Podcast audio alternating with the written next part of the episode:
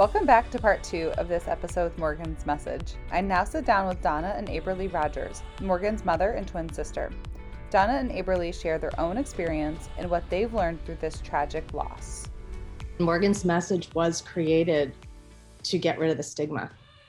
And so if you take the shame out of talking about it, and it's still hard to talk about, but I'm kind of proud that I can have a, a conversation about it and not fall apart because it's nothing different than a regular illness. In this episode, you will learn how to talk about suicide without triggering others or yourself, the barriers athletes face when it comes to mental health, and why mental health is as important as physical health. Be sure to check out the show notes to find out how you can connect with Morgan's message.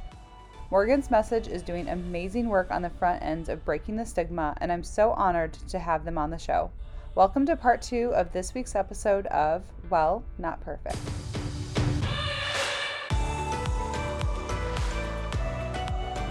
I can't thank you guys enough for being here today. And I'd love for you to introduce yourself to our listeners and tell us a little bit more about yourself. All right. Hi. Um, I'm Aberly. I'm Morgan's twin sister. And for Morgan's message, I am director of merchandise. So I'm actually in the room with all the merchandise right now. Thank you so much. And Donna, can you introduce yourself to our listeners? Sure. I'm Donna, and I am Morgan's mom. Um, I'm one of the co founders with Aberly and um, a few, uh, a small group of us of teammates and friends. And I do kind of the business side of Morgan's message. I do the legal and business and try to keep the creative part and the fun stuff to the younger people. Wonderful. Well, thank you for coming on here. We found you because in season two, we are really trying to find people have voices in mental health and really trying to break stigma and have conversations that may feel difficult but at the end of the conversation we feel lighter we feel more informed we feel more prepared. And we couldn't think of a better organization to have on for season two because you guys are doing some extraordinary work. I have really recently experienced friends and family who have lost other people from suicide. And it's been a really challenging conversation to have. But now that I've been having it more and more, I'm more comfortable with it. And I wonder if you can speak to the natural effect that is when you don't know someone who has completed suicide or are uncomfortable talking about it, it's a taboo or something you don't want to go to. And how have you guys kind of transformed yourselves through those two years from going to potentially uncomfortable or unaware to obviously being leaders in that leaders in that conversation? I can start. Um, first of all one of the th- one of the first things i learned about when talking about suicide was the terminology that is changing. Um, the word or the phrase committed suicide is really no longer um, an option and it actually strikes me funny when I hear it now because I've really changed um, my dialogue and tried to educate people that I'm close with or that I speak to that it's it's died by suicide um, or death by suicide, which is a huge, I believe, change in the conversation about it. The other thing, I was never ashamed to talk about it with Morgan. I was always so proud of Morgan. I still am. So there's a little bit of a disconnect there where I think some people, um, if they lose a loved one close to them, the first gut reaction is like shame, embarrassment. That's all due to the stigma of mental health. So um, I think we were all pretty fortunate. I don't think anyone in our family, and I'm not speaking for Aberly or her dad or her or her brothers, but um, her brother, but um, I mean, Morgan's message was created to get rid of the stigma and so if you take the shame out of talking about it, and it's still hard to talk about, but I'm kind of proud that I can have a, a conversation about it and not fall apart because it's nothing different than a regular illness. Yeah. And to that point, to add on to that, is those who are just learning about this or people who are in the field, but terminology is always changing. It's also, I think, okay to say the phrases and the terminology that's old and then learn the new ones and then continue to learn them. And when you slip up or you say the wrong thing then just having some openness to continuing to change your verbiage and continue to change your language. Because i think one of the problems about mental health or about anything that's changing, such as suicide awareness or LGBTQIA, talking about genders and talking about pronouns, is that people are just afraid to say the wrong things. They don't say anything at all. And it's avoiding learning. And so I just want to really open people up to being okay with saying the wrong thing, making a mistake, having the right terminology, and then being open to learning and growing and changing, but not shutting down because they don't feel informed or educated. I think that that's really common. Um, parents typically say, Well, I don't want to say the wrong thing, but then you're not saying anything at all. And so just really, you know, opening up that conversation. I love that that's how you started the show because that's where we need to really explain to people. Like, if you are, if you are with someone and they're going through this or you're going through this, it's okay that you don't have all of the education. It's always a process. Hi, everyone. Audrey here with a quick little offer for you. I know that most of you will agree with me when I say Mondays can be tough, tiring, unmotivating. You get the gist. What if I told you you could start your week off feeling motivated and inspired instead? I created a membership program called Mondays with Audrey to do just that. Every Monday, you'll see me in your inbox with inspiration on a topic of the month anything from sticking to your goals to setting healthy boundaries to mastering your morning routine. Each new month kicks off with a new topic and a new video, followed by weekly emails to keep you motivated and accountable. This program is the place where I can stretch my wings, be myself, and give candid advice from the heart. Sound up your alley? Learn more at www.simplybecounseling.net slash Mondays with Audrey and get access to a free month using the code Well Not Perfect. Join me on Mondays and make it the best day of the week. And are there more things that you've learned in the last couple of years that you think has been really powerful for you guys in your mission? One of the things that I've really learned is um, like you cannot tell just by looking at someone whether or not it's clear, like, okay, like they're actually really struggling with their mental health right now. And because just through this, like I am naturally just more open about like mental health in general, not specifically about me. I'm just like, we'll talk about it more. People around me, like the bubbliest people, are actually super focused on their mental health internally and they don't they don't talk about it but that's just like a personal preference but like once I bring it up, they slowly feel more comfortable and they mention a couple things that they're going through, but like never would have guessed prior to me bringing it up that like, oh, you also are depressed and like you are also like suffering with your mental health. But that's one thing that I really notice is that you can never actually tell just by looking at somebody what's going on. So. And do you and do you think from your background and your sister's background as being athletes, is that common and seen in the athletic department through the years that you've been through the athletic field and just kind of seeing various um, sort of um, you know putting on that mask or kind of putting up that um, image that everything's okay in athletes, but really there's something deeper going on. Absolutely, I feel like athletes put on that mask I don't want to be broad, but I feel just me personally, I feel like athletes do that more just because, you know, they do have to be that strong, work through it. Um, and I mean, if their shoulder hurts, they have no choice but to, you know, go and like seek help because like they physically can't play. But I mean, if they're struggling internally, they have that option to hide it and not speak up and literally play through it which is not healthy. But I mean, they don't they don't want to be put on the sideline for their mental health, and I feel like that's so athletes. It just again, just from what I've seen, it feels like that. I mean, they're humans too. Simone Biles said it also. She was like, I mean, at the end of the day, we are people. Right. And not machines so. and not expected to earn your scholarship or earn your keep or, you know, these expectations that professional athletes have collegiate high school middle school travel down to 12 and you know 12 u's you're going to see all of these athletes feel like their parents spent so much money on that tournament they have to play. Or their coach picked them for the final scholarship and then every, the other three got walk on so they have to prove their scholarship.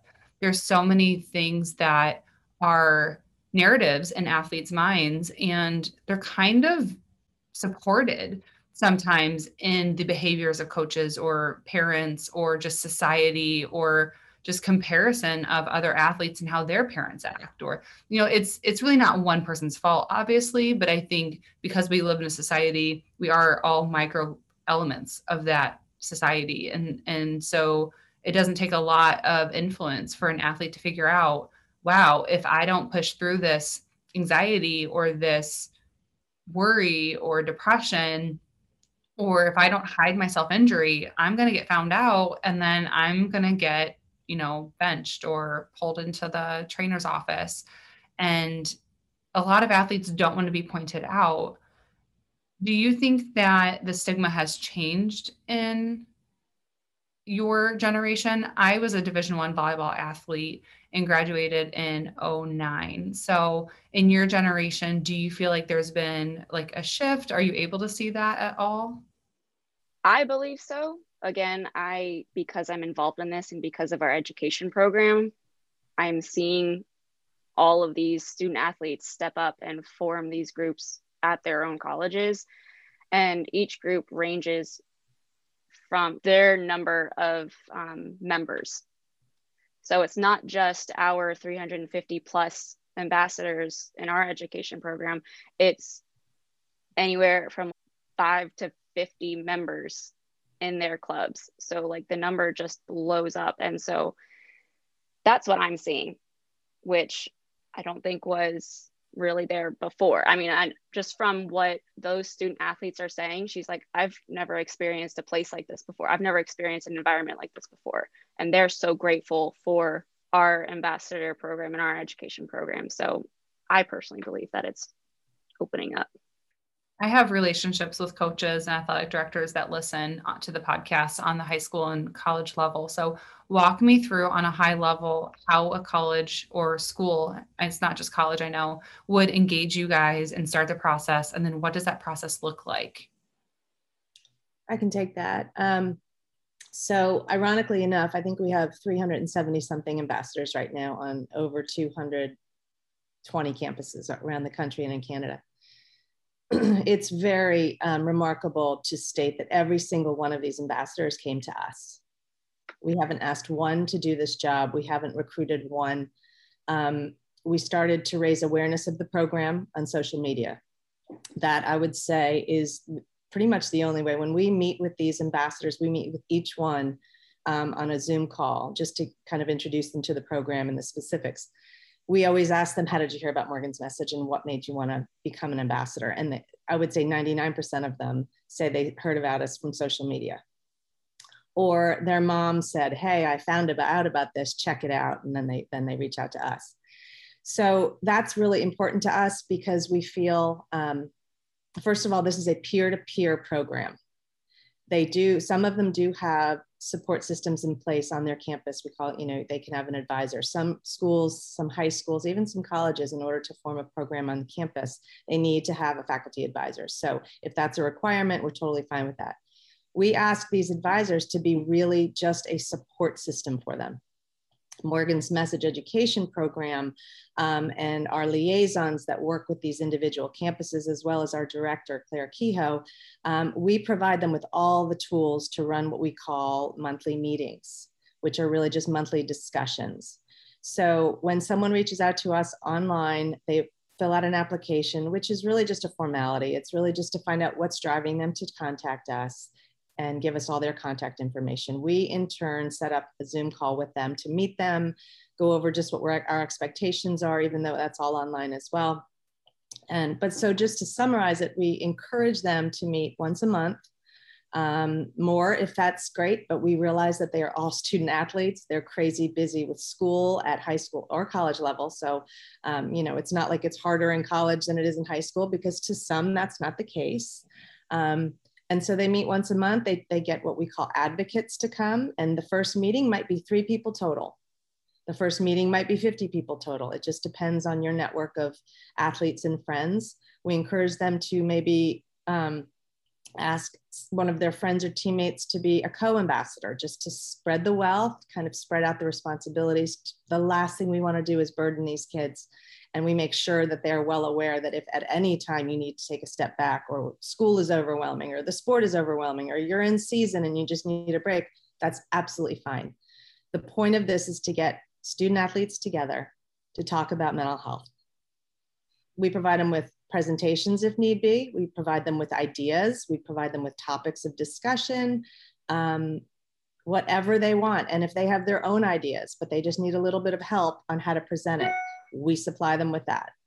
Um, we try to make it seamless, easy, comfortable, um, emphasizing that anyone that comes to these meetings must feel safe. And adults are welcome, meaning the advisors, but we really don't encourage that. We want this to be peer to peer and just reach out when they need support. That's amazing. And do you find the athletic departments are supportive of this and trust the process and let it create itself? Or do you find athletic departments feel a sense of anxiety or worry about what's going to be shared there or said there and how that's going to kind of increase their liability? Is there some higher level administrative stuff that you guys have to work through? To be honest, not really. Um, a couple of schools need some more information. And so either we will give it to the ambassador to forward, or we encourage the faculty advisor or the person that is asking the questions to reach out to us directly, whether it's Zoom, email, we will answer anything. We are not therapeutic in nature. We never claim to be. Um, so really all we're doing is trying to get these kids on their free time to get together and have some real conversations. And in turn, these kids are opening up to each other, not necessarily even about their own mental health, but just talking about mental health in general. I mean, it's it's a topic that every student, every person should be able to have. It's it's like a conversation of cancer. It's not fun. We don't like to talk about it, but you can. It, it doesn't have to be so scary. Absolutely. And I'm reading the line from your vision statement here that says We aim to expand the dialogue on mental health by normalizing conversations, empowering those who suffer in silence, and supporting those who feel alone. That really does sum up, I imagine, what those groups look like and the dialogue that's being had. And it doesn't feel like there's an agenda on your end. It feels like they create their own, and that's grassroots and organic and really, really powerful. And the outcome of these, are you finding that students are more vulnerable, asking for more help, supporting one another? What are the outcomes that you're seeing from them? Absolutely. We've heard from several that have said because of these meetings or just because of our organization exists, that they have reached out to their coach, they have reached out to their parents, and they have reached out to doctors to find their own help. Um, it's a slow process. We will never hear of all the success stories, but we have heard definitely enough to know that we're making, we're helping, we're just making an impact. Absolutely. And breaking that stigma that the athletes need to be smiling and perfect and have everything under control and look the part and act the part because at the end of the day, athletes are still developing their minds and their brains aren't developed until years and years or decades from where they are. A 10 year old a 12 year old you know we're not really developing our brains until mid to late 20s at this point. And we're giving athletes huge responsibility to be independent and to figure things out. And at times i would i would say i mean everyone at some point is going to go through their mental health process or journey and athletes are for sure going to do it. And it's fortunate that they're releasing a cohort together where they can support one another and give each other a lot of support. I myself went through a mental health um, process where i had a career ending injury like morgan and i was told instantly by a physician that they were going to give me um, a medical release and i was no longer going to play and i had to go to a game at Bradley in Illinois and tell my coach before games that I wasn't suiting up because I just got back from the doctor's appointment and he had said that I was done. And no one could process it, no one could understand it. And then come the next week, I just didn't suit up for practice. And that was really the end of it. It was me not suiting up for practice and then walking the gym and, you know, paying my dues. But there wasn't any support, any questions, even when I was displaying stress um, related hives or rash, migraines. I mean, I manifested all of my anxiety into physical symptoms and it just got treated with steroids, Advil, ibuprofen, Isit. Um, so I'm so passionate about helping athletes see that there's a different way and people can't dive into your minds. And so we we have to help people find the verbiage and fight the fear to reach out because athletes are so good at smiling and making things look easy. On my worst day, I have a friend tell me, You make it look easy. Mm-hmm. And I'm like, uncondition myself. I want to uncondition myself to be that way. But I was trained since I was 11 to have a brave face. And I think even as an adult in my 30s, I still put a brave face on. And the vulnerability is not comfortable. I struggle with it all the time, and I'm a therapist. And so the vulnerability piece, I think, is a we have a long road ahead of us focus on vulnerability and like let that be an okay thing. I feel like society rewards the strong face. So you grow up, as you said, from 11 on, younger even, um, you're applauded, you're encouraged, you're um, you're praised for pushing through stuff. I also think it's interesting that Abralee had mentioned earlier that um, mental health issues are how did you phrase it? You said you have a choice to hide. You don't have a choice to hide a um, hurt shoulder or a knee or an ankle. Like you, you can't hide it, right? You have a choice to hide your mental health, and that's a choice that needs to change. Like that's a choice that if runs through your head, you should say, "No, I'm not going to hide this. This hurts just as much as my shoulder hurts." Um, but again, that's a cultural shift. That's going to have to change on many levels before someone's comfortable enough to have that conversation with themselves well, you're getting treatment one to three times a day. So there's always a doctor asking you about your body one to three times a day. There's not a doctor asking about your mind one to three times a day. So you're constantly being evaluated and tested physically to see how bad your shoulder is.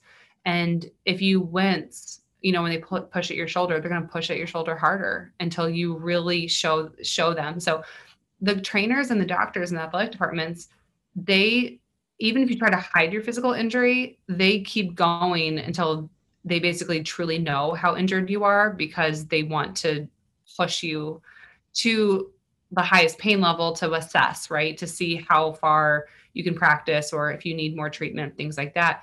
And you know that that kind of like forces you to show your pain because the doctors are physically forcing you and if you're an athlete, you, you know what I mean. Like if like if your ankle hurts and then they like kind of move it and you're like, oh, it's not too bad, and then they really move it and you scream, you know, you know, they know. But mental health, like no one is literally forcing you to say or feel the things. Um, so it's easy to hide or ignore. I would say, I would say, you know, and to add on to a little bit what um, Abralee was saying was that there's a choice to hide it, but sometimes you don't even know also what's going on. And you just think you have a migraine because you have a migraine. You're not sleeping because you're stressed. I see clients all the time who say, I'm fine, I just can't sleep. I'm fine, I just can't wake up on time for school.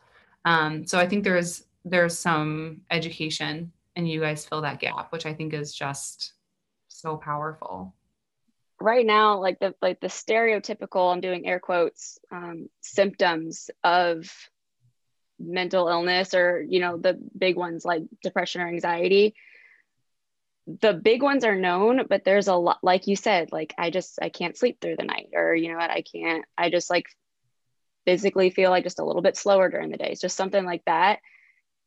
Those are signs or even like if you just pick at your finger something like that those things people in the past have not typically associated with anxiety. But when we open up and talk about it, you're like, oh, wait, I do that too. And then if you do eventually seek therapy, they will notice like those are symptoms. You're sounding like all of the athletes that I talk to one on one and talk to in small groups is just using your own experiences to talk about what it looks like. Um, you know, we don't need to have fancy degrees behind our names to do this education and awareness because it's a human condition and we all have the right to speak because we're all human. Like we have that badge of honor just existing.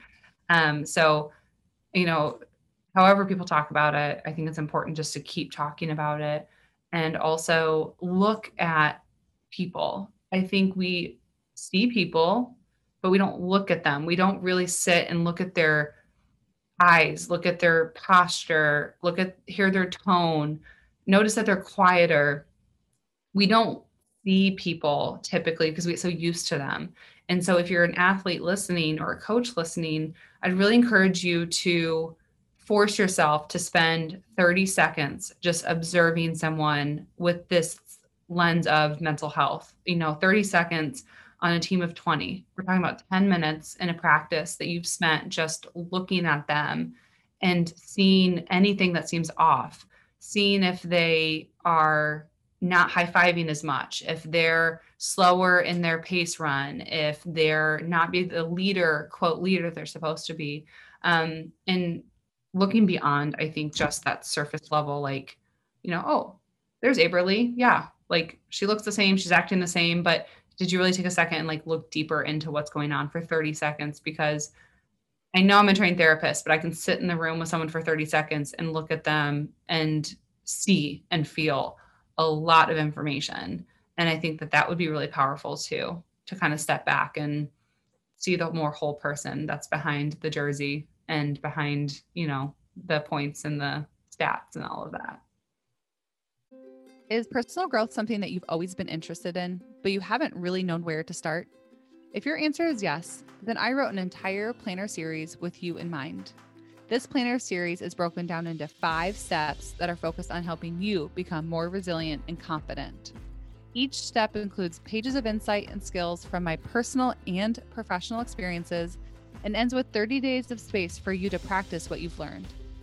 It's as simple as that five steps towards growth and resilience. Learn more at www.buplanner.com. And be sure to check out the subscription option, which gets you a planner delivered to your door every month for the next five months. Since you're a Well Not Perfect listener, you can get 10% off your order using code Well Not Perfect. Happy growing! That's a great point. That's a great point. There's definitely a, um, a generational gap on some teams with the coaching staff versus the team players. Um, I'm hoping that due to unfortunately COVID or just the times that we're in now with the big public athletes that are coming forward, um, I'm hoping that that is starting to change that generation. I know it's kind of my generation or even a little bit younger. Um, it's going to take some time for them to get used to it. I, I don't think they're against change. I just think they only know how to do things one way. It's worked in the past. So to change is really scary, as it is for most people. Um, but I, I have found a few coaches have reached out to us saying, I want to be a better coach, which is phenomenal. Unfortunately, there's not as many as we would like, but um, hopefully they're doing it behind the scenes and we just aren't aware of it. But, you know, the other thing is at the collegiate level and at any division, whether it's one, two, or three, or even club, whatever, we have to remember to be fair, these coaches have a job to do. They their livelihood depends on the record.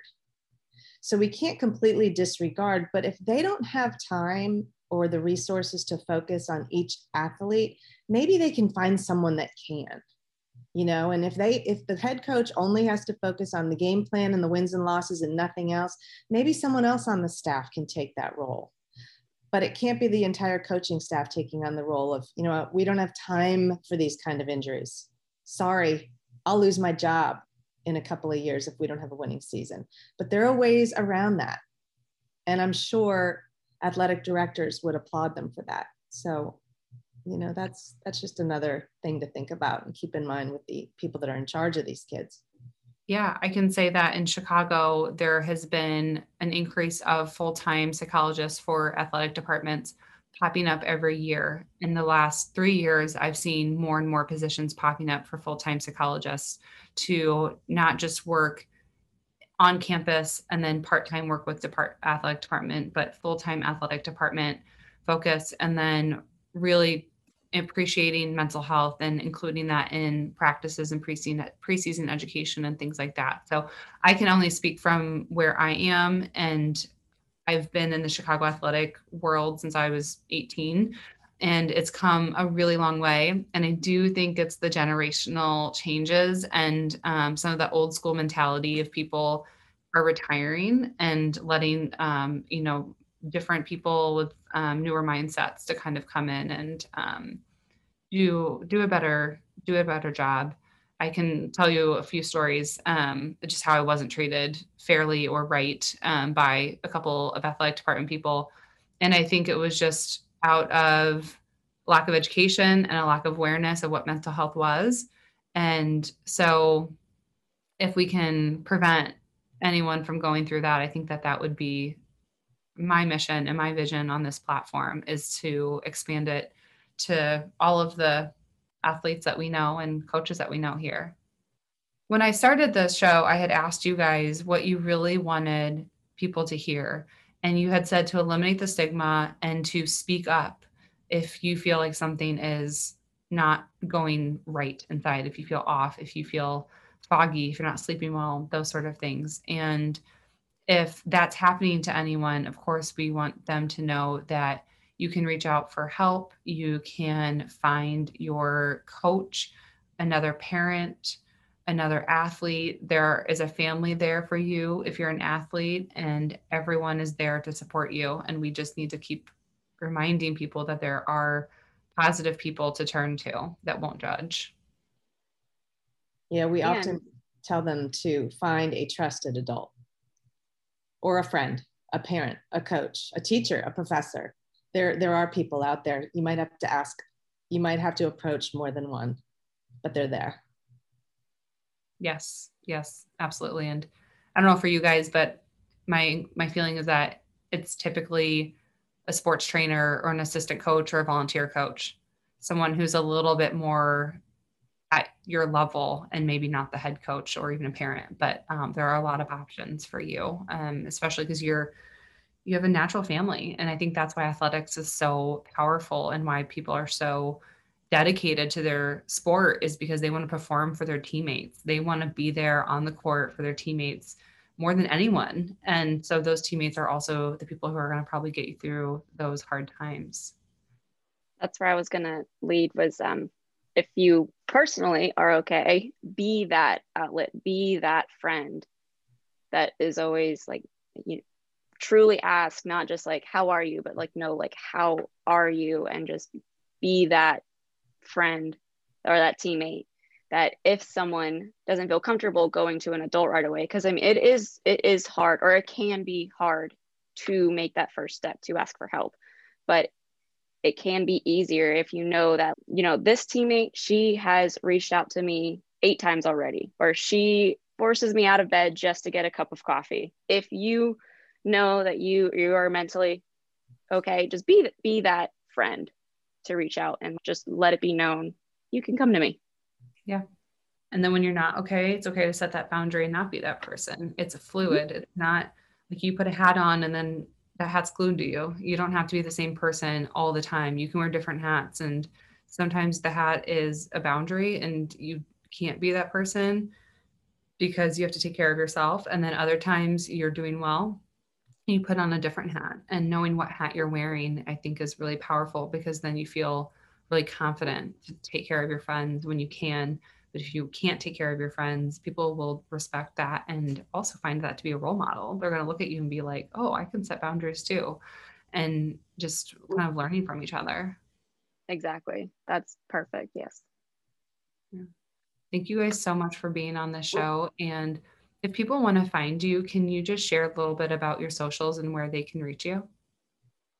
Personally, my Instagram is just Abe Rodgers, but Morgan's message is our Instagram is just at Morgan's Message, no hyphens, no underscores. And then we're also on Facebook, just as Morgan's Message. And I mean, we're on Twitter, we're on LinkedIn. We got lucky that no one else had Morgan's Message before. So it's pretty much just straight, no spaces. And of course, our website is morgansmessage.org.